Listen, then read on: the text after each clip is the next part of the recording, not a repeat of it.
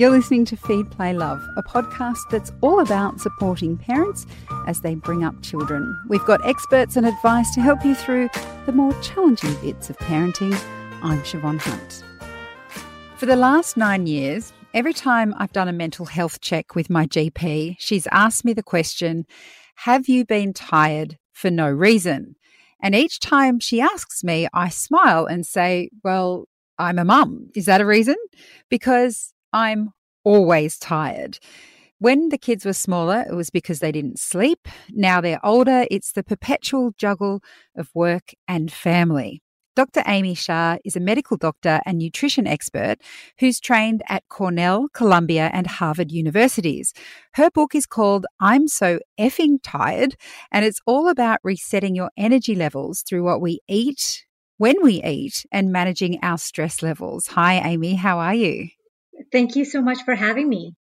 Can you tell us what led to you making changes in your own diet and lifestyle? I had a crisis, a personal crisis of my own. Basically, I was feeling so tired all the time, despite sleeping, despite eating the right foods. I just didn't know what was going on with me. So I basically went to my doctor colleagues because I thought maybe I just didn't know um, how to treat myself. And they said everything was fine. You're, maybe you're, you're a mom, you're, you have a practice, you're getting older.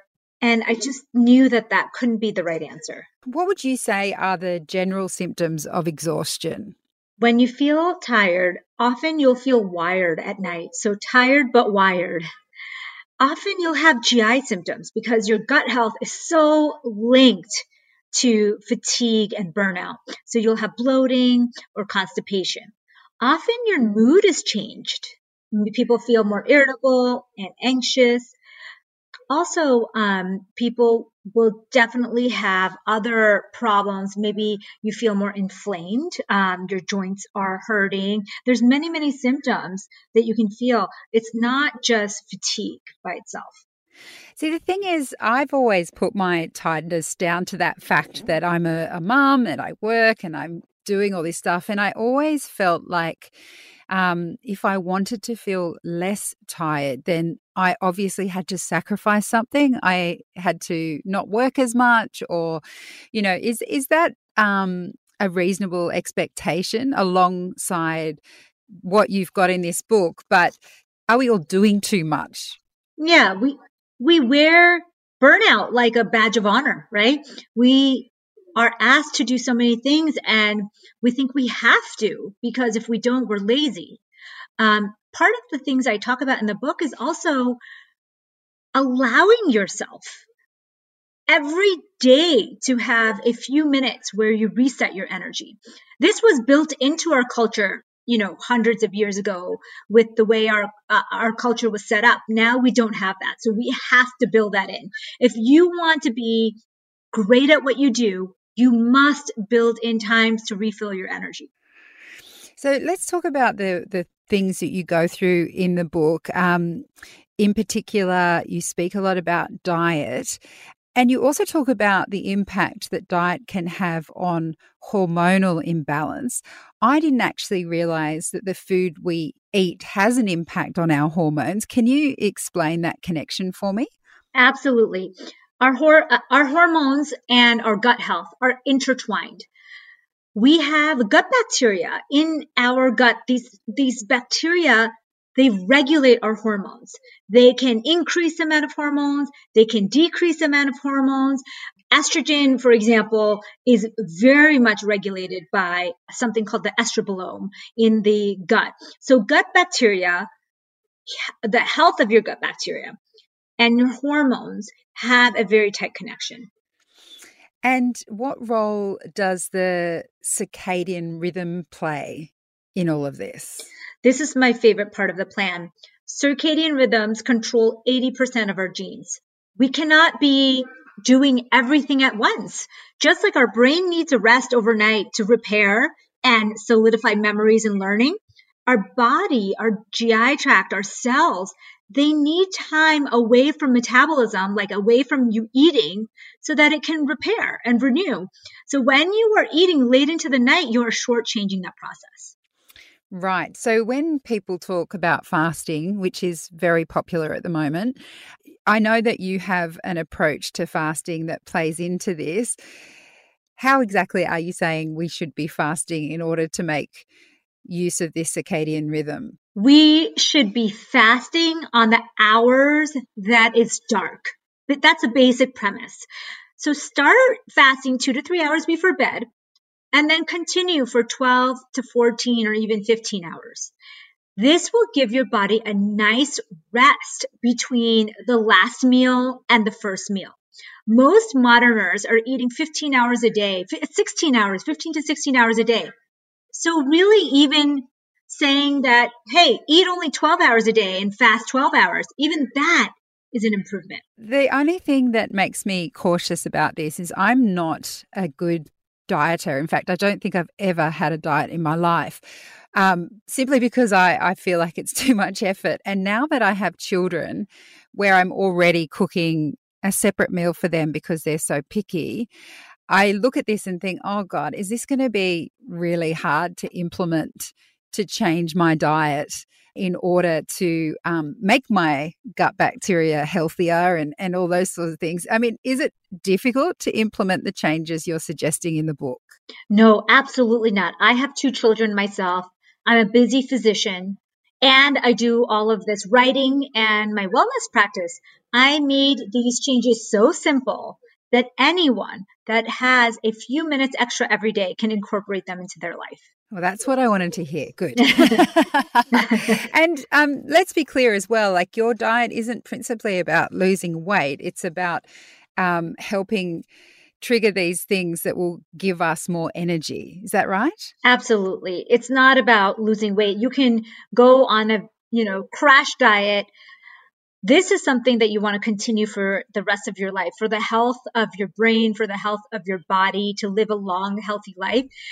I argue that if we just do what modern culture wants us to do, we are all destined for disease and burnout. One of those uh, symptoms of modern life, I think, is stress.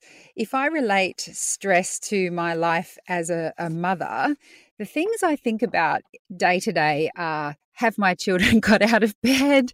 Will I get them to school on time? Thinking about, oh, I'm, I'm going to forget to enroll them in soccer. I'm going to forget that birthday party. Okay, well, now I have to go to work. And then there's all the deadlines with work. And then there's what will we have for dinner? Although they sound very trivial, if I'm honest about it, I think each of those things has a certain level of stress in it. Um, yeah. Um, how did those little stresses make us tired?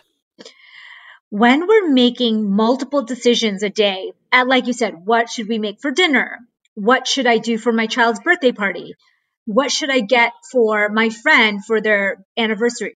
You make many, many decisions a day. And this is called decision fatigue. It's actually a very, very well known term in the scientific literature because we get tired as we make more and more decisions in the day.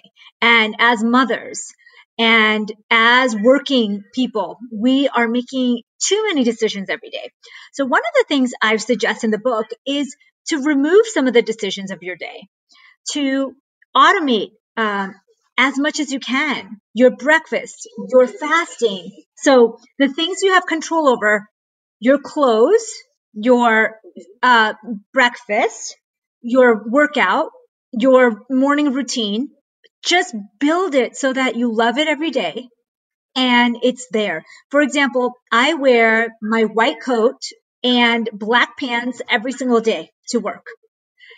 I have the same breakfast I have a chai with nuts and berries to break my fast every single day. I have the same workout almost every single day. I'm removing all those decisions from the day. As much as you can do that, then you have energy, mental energy left over to make more complex decisions later in the day. That sounds incredible. The other thing that sounds incredible is that you say that if we apply these changes to our lives, that we'll feel more energy within two weeks.